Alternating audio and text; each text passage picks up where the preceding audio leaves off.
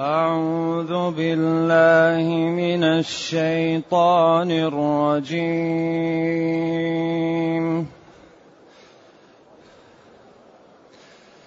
وما كان لبشر أن يكلمه الله إلا وحياً. وما كان لبشر ان يكلمه الله الا وحيا الا وحيا أو من وراء حجاب أو يرسل رسولا فيوحي بإذنه ما يشاء أو يرسل رسولا فيوحي بإذنه ما يشاء إنه علي حكيم وكذلك أوحينا إليك روحا من أمرنا. ما كنت تدري ما الكتاب ولا الإيمان. ما كنت تدري ما الكتاب ولا الإيمان ولكن جعلناه نورا. ولكن جعلناه نورا نهدي به من نشاء. ولكن جعلناه نورا نهدي به من نشاء. نهدي به من نشاء من عبادنا. وانك لتهدي إلى صراط مستقيم. وإنك لتهدي وإنك لتهدي إلى صراط مستقيم. صراط الله الذي له ما في السماوات. صراط الله الذي له ما في السماوات وما في الأرض. ألا إلى الله تصير الأمور.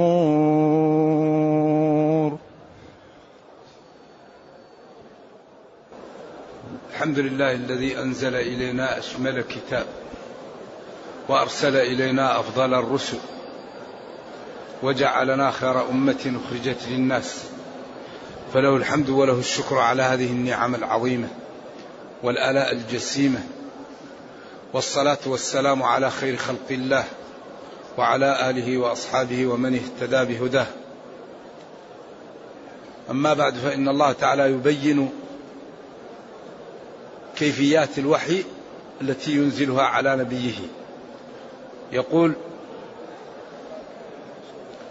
وما كان لبشر وما صح له أن يكلمه الله إلا وحيا أو من وراء حجاب أو يرسل رسولا جعل كيفيات الوحي ثلاثة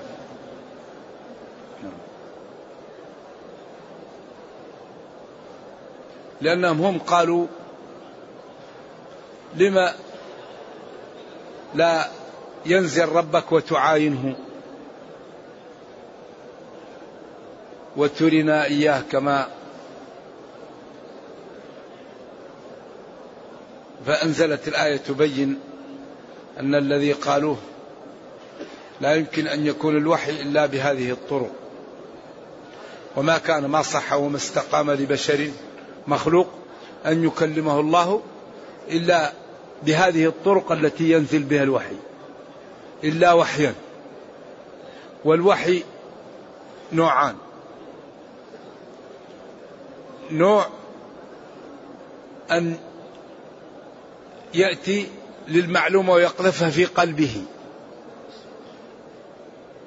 سواء كان نائما أو يقظانا. فبعض الوحي في النوم لأن رؤيا الأنبياء وحي. أو يكلمه كما فرض عليه الصلاة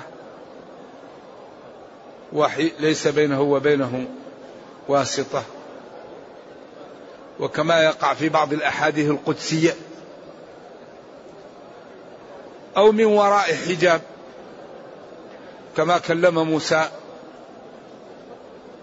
وفي ليلة الإسراء ورد نور أنا أراه. لو كشفت سبحات وجهه عن لاحترق ما انتهى إليه بصره جل وعلا. وفي بعض الروايات إني أراه. ولذلك اختلفت عائشة وابن عباس في رؤية الله لربه ليلة الإسراء. إذا أو من وراء حجاب كما كلم موسى وكلم النبي صلى الله عليه وسلم. أو يرسل رسولا. والرسول أحيانا يأتيه مثل صرصلة الجرس صوت ويكون له أزيز ويكون نبينا صلى الله عليه وسلم بين اليقظان والنائم يكون في حالة وهو أشده عليه.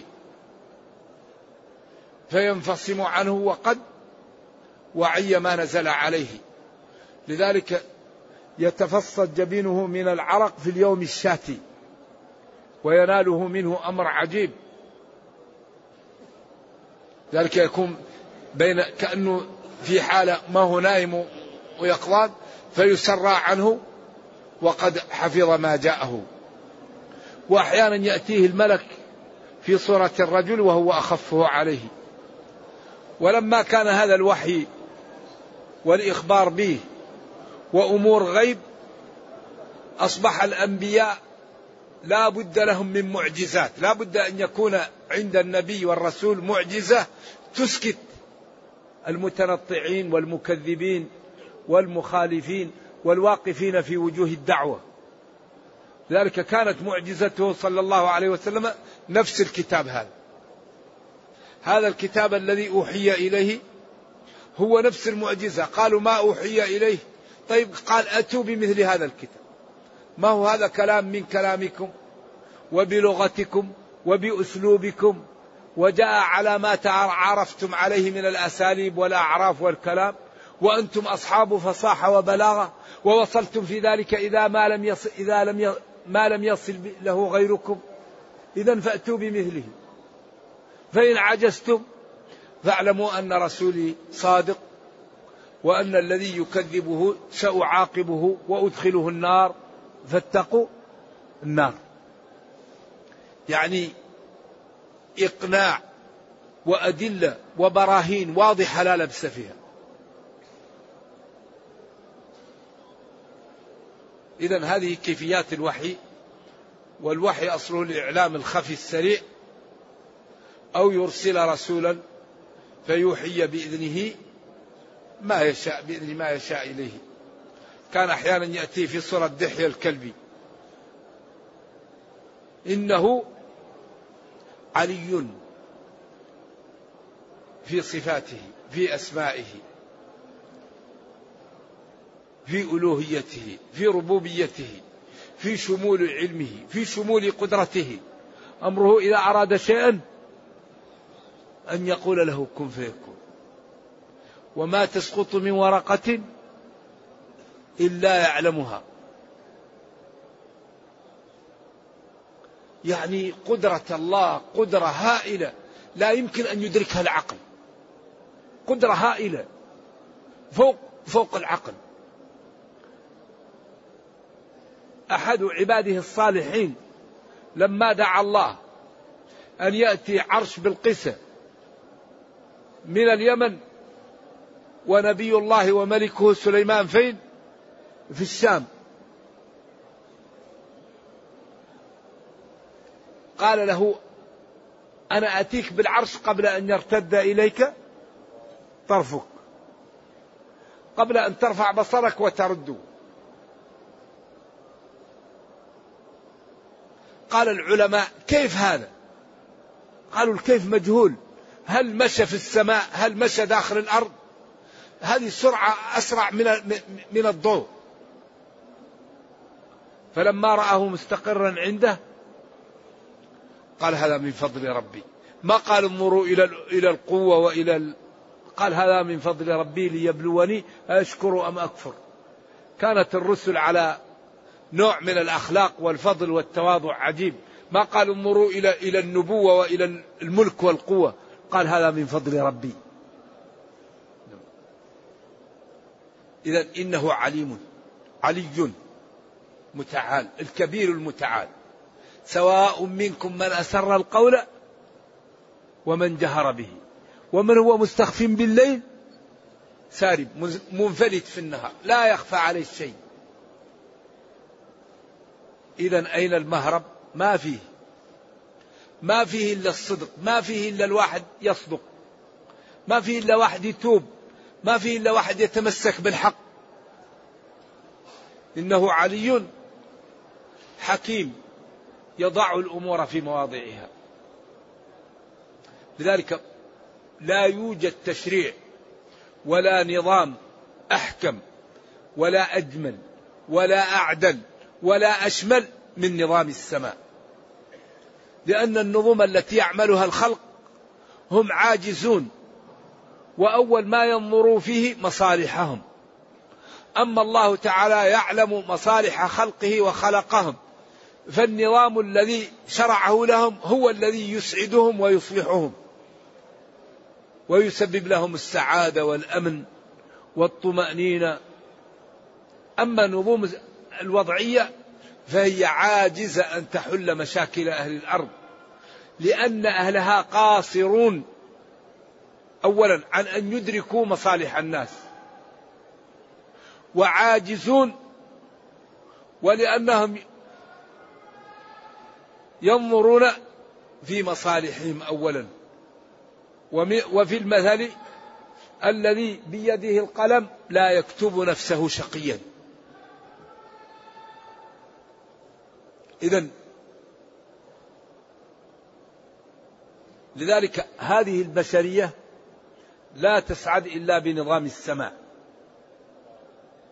وأن احكم بينهم بما أنزل الله. إن الحكم إلا لله.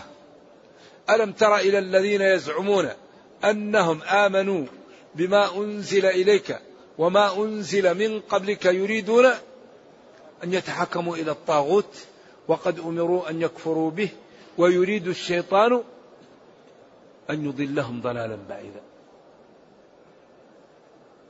إنه جل وعلا علي حكيم. وما دام ربنا عليا وحكيما فلا يصلح للخلق إلا ما شرعه لهم. ولا يصلح أن يخترعوا أمورا من أنفسهم. وتعلمون أن أهل الجاهلية لما تصرفوا تصرفا من غير أن يشرعه الله. الله قال ما جعل الله من بحيرة ولا سائبة ولا وصيلة ولا حام ولكن الذين كفروا يفترون على الله الكذب. الشرع ما شرعه الله والحلال ما أحله الله والحرام ما حرمه الله.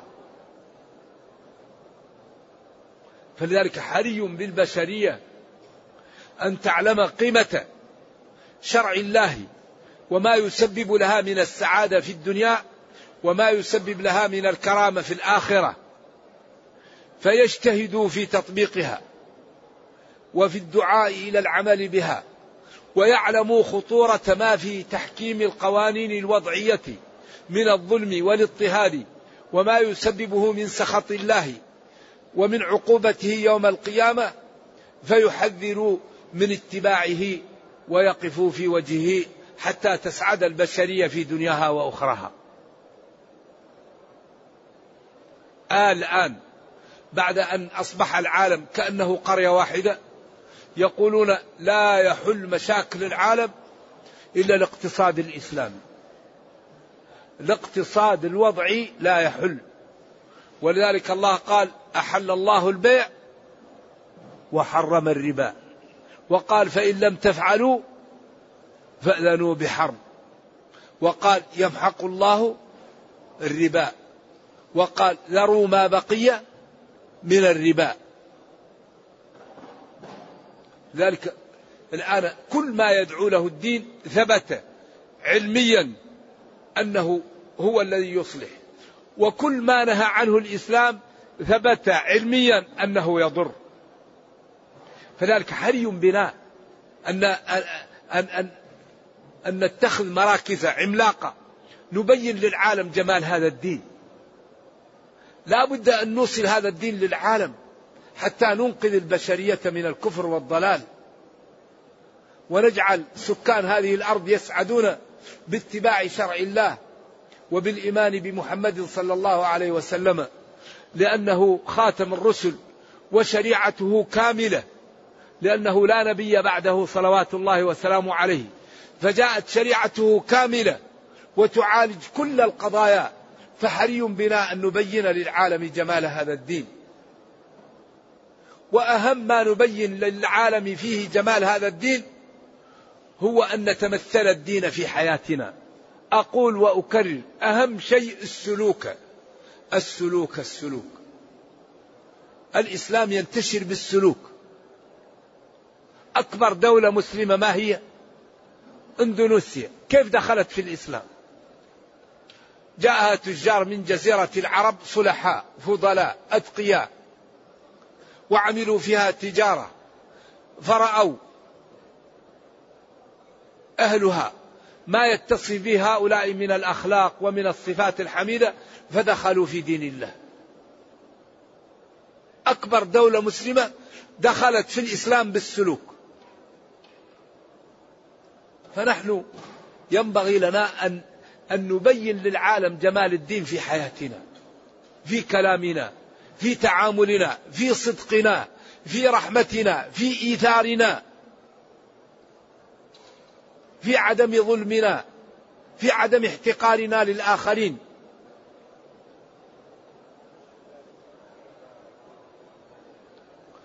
وكما أوحينا إلى الرسل قبلك, قبلك وكذلك أوحينا إليك روحا من أمرنا. وكما أوحينا إلى الرسل من قبلك أوحينا إليك روحا من أمرنا. ولاحظوا تسمية هذا القرآن روح لأن الحياة لا تكون إلا بالروح. والإيمان لا يكون إلا بهذا القرآن وهذا الدين. فهو روح الذي يعيش به الإنسان روحا من أمرنا. وحي روح تكون به الحياة يكون به الإيمان يكون به توحيد الله وإخلاص العبادة له والبعد عن الشرك وعن أسباب الضلال روحا من أمرنا. من أمرنا أي أنزلناه بأمرنا أو من الأمور التي أوحينا بها وجعلناها. هل هو من الأمر أو من الأمور؟ ما كنت تدري. يا نبيي محمد صلى الله عليه وسلم ما الكتاب؟ ما كنت تعلم الكتاب قبل أن يوحى إليك. وما كنت تدري تفاصيل الإيمان الصلاة و و و وفروضها والصوم والحج. هذه الأمور ما كنت تدري عن, عن الكتاب ولا الإيمان حتى أنزلنا إليك الوحي وعلمناكه. رحمة منا بك وكرامة لك.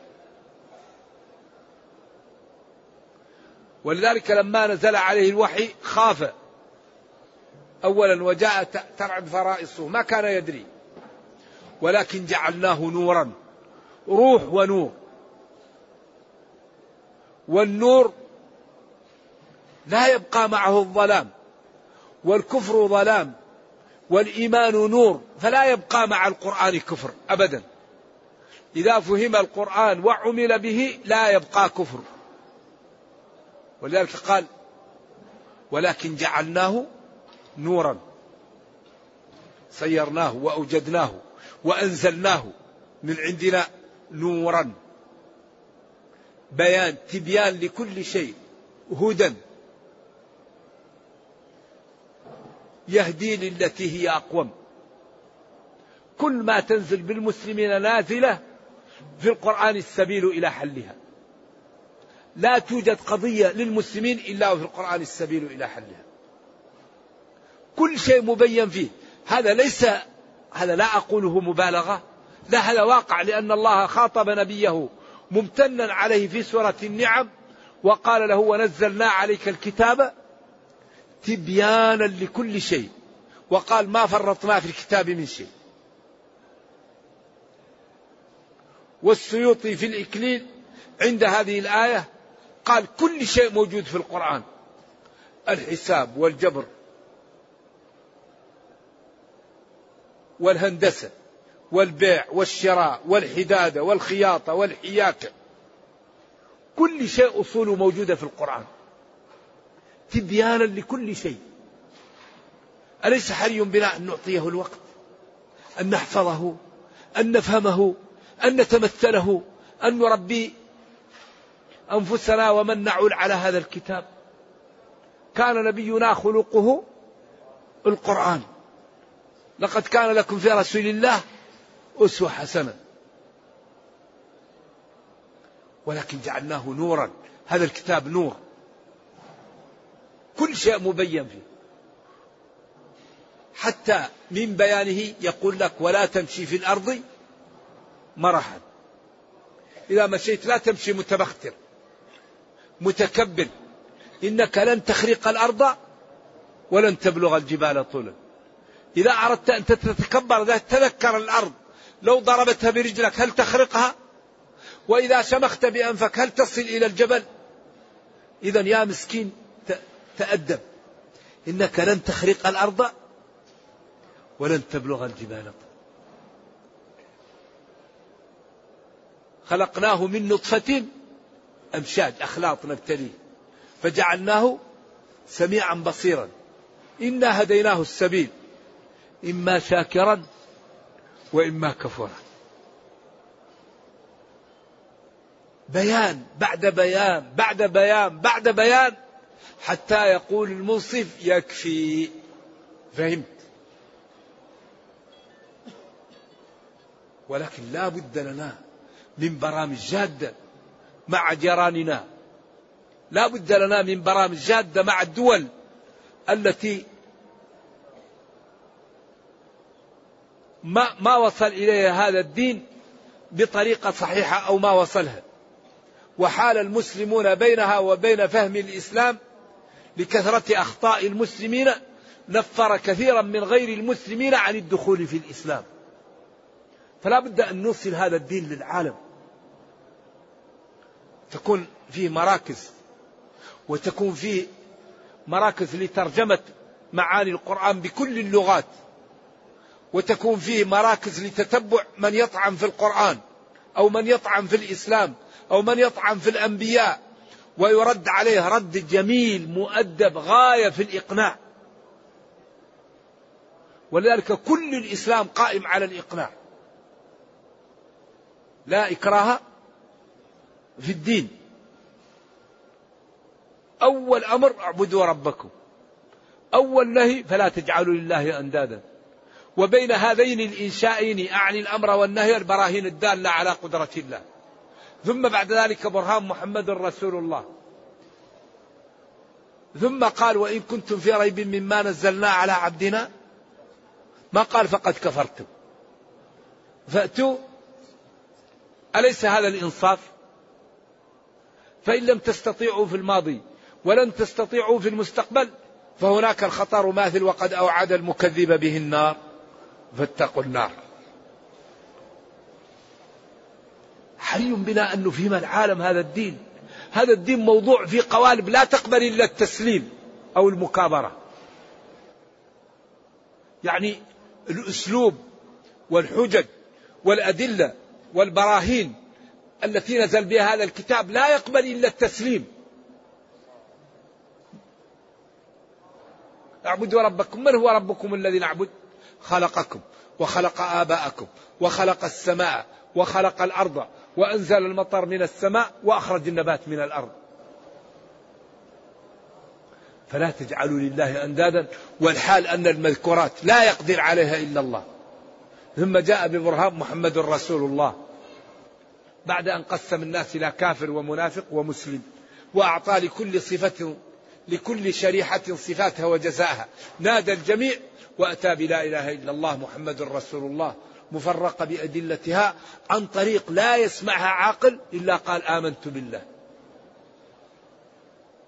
لذلك لا بد لنا أن نعطي لكتابنا الوقت.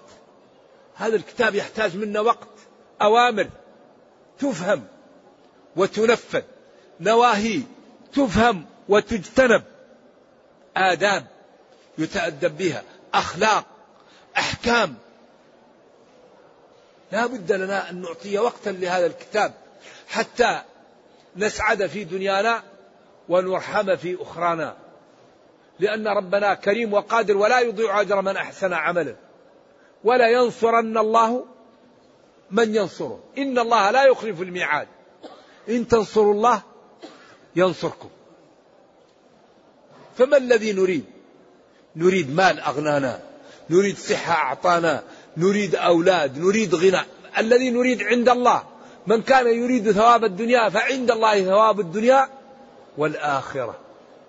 يا أيها الناس أنتم الفقراء إلى الله والله هو الغني الحميد. نأتي البيوت من أبوابها. نطع ربنا ونعمل بما شرع لنا وما أردناه أعطاه لنا. نطع ربنا ونفهم شرعه ونعمل بمقتضاه وما أردناه أعطاه لنا لأنه جعل بيننا وبينه صفقة بيع. إن الله اشترى. فاستبشروا ببيعكم. وقال أوفوا بعهدي أوفي بعهدكم. أوفوا بعهدي أوفي بعهدكم. لئن أقمتم الصلاة. وآتيتم الزكاة وآمنتم برسلي وعزرتموهم وأقرضتم الله قرضا حسنا لأكفرن عنكم سيئاتكم ولأدخلنكم جنات تجري من تحتها الأنهار. كثير من المسلمين يريد أن يأخذ الثمن والمذمون. الذي يريد الجنة يدفع الثمن. كل الذي يريد التقى يدفع الثمن. الذي يريد العلم يدفع الثمن. الذي يريد ونعم يدفع الثمن. كل شيء له ثمن. الحياة يحكمها قانون إيش؟ المعاوضة. المعاوضة. بيع. إن الله اشترى. فاستبشروا ببيعكم. إذا وكما أوحينا إلى الرسل قبلك أوحينا إليك هذا القرآن الذي هو روح. ما كنت تدري قبل نزوله ما الكتاب ما كنت تعلم الكتاب ولا كنت تدري تفاصيل الإيمان. أما الأنبياء يقولون كانوا على الإيمان قبل البعثة ولكن ما يعرف التفاصيل على على الاختلاف الموجود. ولكن جعلناه نورا. هذا الكتاب نور نهدي به من نشاء. ويفهم أن بعض من لم يشئ الله هدايته يكون القرآن عليه عمل. كما قال والذين لا يؤمنون في آذانهم وقر وهو عليهم عمى. أولئك ينادون من مكان بعيد. وإنك يا نبي لتهدي إلى صراط مستقيم لتهدي الناس وتدعوهم وترشدهم وتبين لهم الطريق المستقيم الذي لا اعوجاج فيها. وهنا الهداية هدايتان. هداية بيان وإرشاد هذه يملكها النبي صلى الله عليه وسلم وصحابته وأتباعهم والعلماء والهداية التي هي التوفيق وإيصال المعلومة في القلب هذه من خصائص الربوبية. وضع المعلومة في القلب هذا لا يملكه إلا الله. لكن النبي صلى الله عليه وسلم يملك أن يبين. أما كون ان المبين له يفهم هذا من خصائص الربوبية. ولذلك بين لفاطمة الزهراء أنه لا يورث وما فهمت.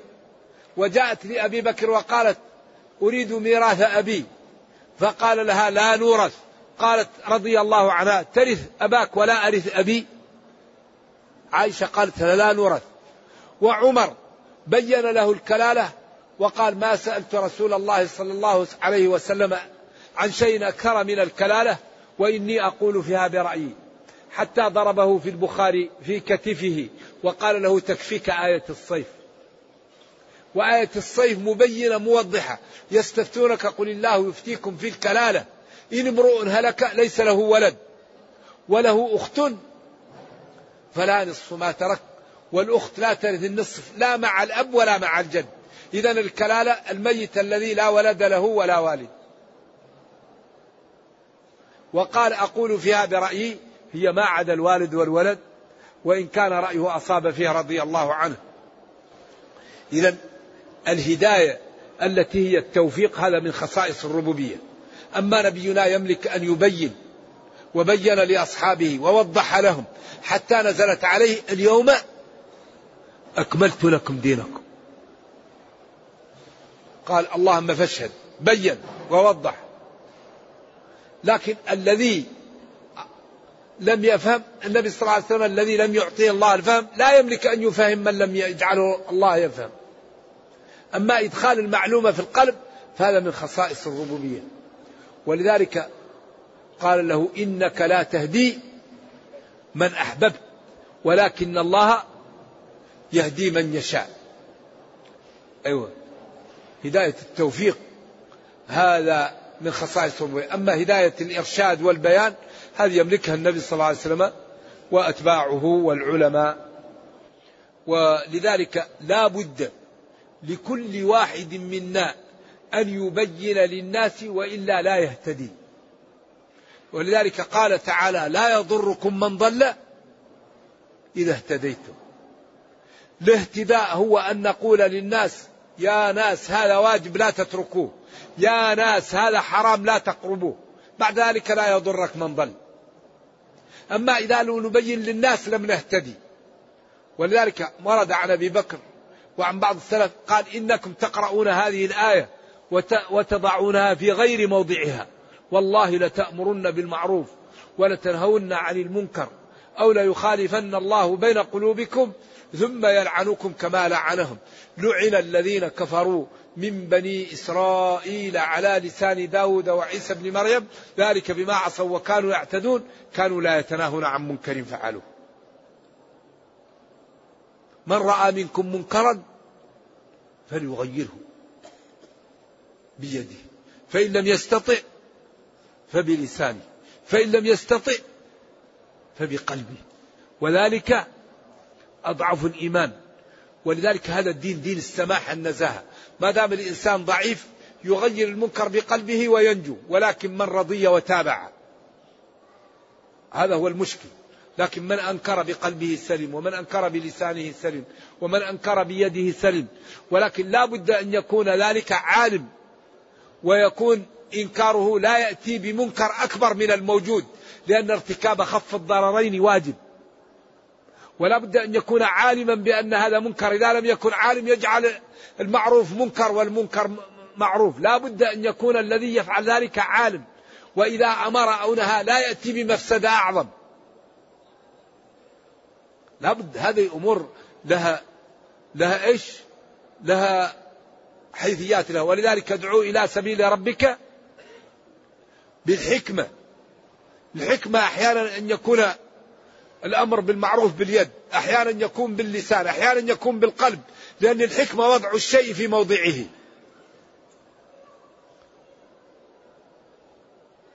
والموعظة الحسنة والرفق وأن تكون متمثلا لما تدعو إليه. وأن لا تكون إذا أمرت أو نهيت أتيت بمفسدة أعظم لأن هذا لا يجوز. ارتكاب خف الضررين واجب. وإنك يا نبي لتهدي إلى صراط مستقيم الشريعة الإسلامية وتبين لها. ولذلك أمرنا باتباعه وجعله أسوة لنا وقال من يطعه فقد أطاع الله. ونهى عن رفع الصوت عنده وخوف منه تخويفا خطير. وقال إن الذين يغضون أصواتهم عند رسول الله أولئك الذين امتحن الله قلوبهم للتقوى ومدحهم لهم مغفرة. وقال لا ترفعوا أصواتكم فوق صوت النبي ولا تجهروا له بالقول كجهر بعضكم لبعض. أن تحبط أعمالكم والحال أنكم لا تشعرون وهذا أشد الوعيد. أن تحبط في محل مفعول لأجله. وأنتم لا تشعرون في محل الحال. كراهة أو لأن لا تحبط أعمالكم والحال أنكم لا تشعرون وهذا غاية في التخويف وفي التهديد وأعطاه منزلة لم يعطها لغيره. صلوات الله وسلامه عليه. فقرن اسمه باسمه. الله ورسوله أحق أن يرضوه. إلا أن أغناهم الله ورسوله. أشهد أن لا إله إلا الله وأن محمد رسول الله. لكن ينبغي أن نعطيه حقه ولكن لا يجوز أن نعطيه حق الله لأن ذلك لا يرضي الله ولا يرضي رسول الله صلى الله عليه وسلم. فإن الله أعطى لكل ذي حق حقه. فلا نقول إنه يعلم من الغيب إلا ما علمه الله. فالغيب وإدخال المعلومة في القلب من خصائص الربوبية. قال يا عائشة إن كنت ألممت بسوء فتوبي إلى الله. حتى أنزل الله أولئك مبرؤون وإبراهيم ذبح عجل للملائكة. فلما لم يكن خاف وجاء بعجل حني قال لا تأكل. قالوا له إنا أرسلنا إلى قوم لوط. ولوط ضاق ذرعا بالملائكة وقال كلامه المحزن. يا قوم هؤلاء بناتي هن أطهر لكم فاتقوا الله ولا تخزوني في ضيفي. أليس منكم رجل رشيد؟ قالوا لقد علمت ما لنا في بناتك من حق وإنك لتعلم ما نريد. قال لو أن لي بكم قوة أو آوي إلى ركن شديد. يرحم الله لوط كان يأوي إلى ركن شديد كان يأوي إلى الله لكن ما كان يعلم الغيب. حتى قال له جبريل يا لوط إنا رسل ربك. وأخذ يده ومسح على وجوههم فلم يبقى في الوجه محل للأنف. ولا للعين ولا للفم. بقى الوجه مثل الكف. طمس أعينهم. ووضع جناحه تحت القرى ورفعها للسماء وقلبها والمؤتفكة أهواء. بعدين أمطرنا عليهم حجارة عياذا بالله. وهذا نوح قال ربي إن ابني من أهلي. حتى قال له ربه يا نوح إنه ليس من أهلك وهذا يعقوب ابيضت عيناه من الحزن ليس بينه وبين يوسف إلا صحراء سيناء. والله يقول قل لا يعلم من في السماوات والأرض الغيب إلا الله. يقول الأولياء والأبدال يعلمون الغيب. إذا نقول كذابين ما يعلم الغيب إلا الله. كذب. الغيب من خصائص الربوبية. ما يعلم الغيب إلا الله. من أخبر لا يعلم ما في غد إلا الله. إن الله عنده علم الساعة وينزل الليث ويعلم ما في الأرحام وما تدري نفس ماذا تكسب غدا وما تدري نفس. هذه أمور لا يعلمها إلا الله. فلذلك الحقيقة حري بنا أن نساعد إخواننا الذين كانت بيئتهم فيها أخطاء كصرف حقوق الله لغير الله وكادعاء أن غير الله له تصرف في أمور لا يقدر عليها إلا الله فهذا أمر خطير وشنيع فينبغي لنا أن تكون لنا برامج معهم جادة.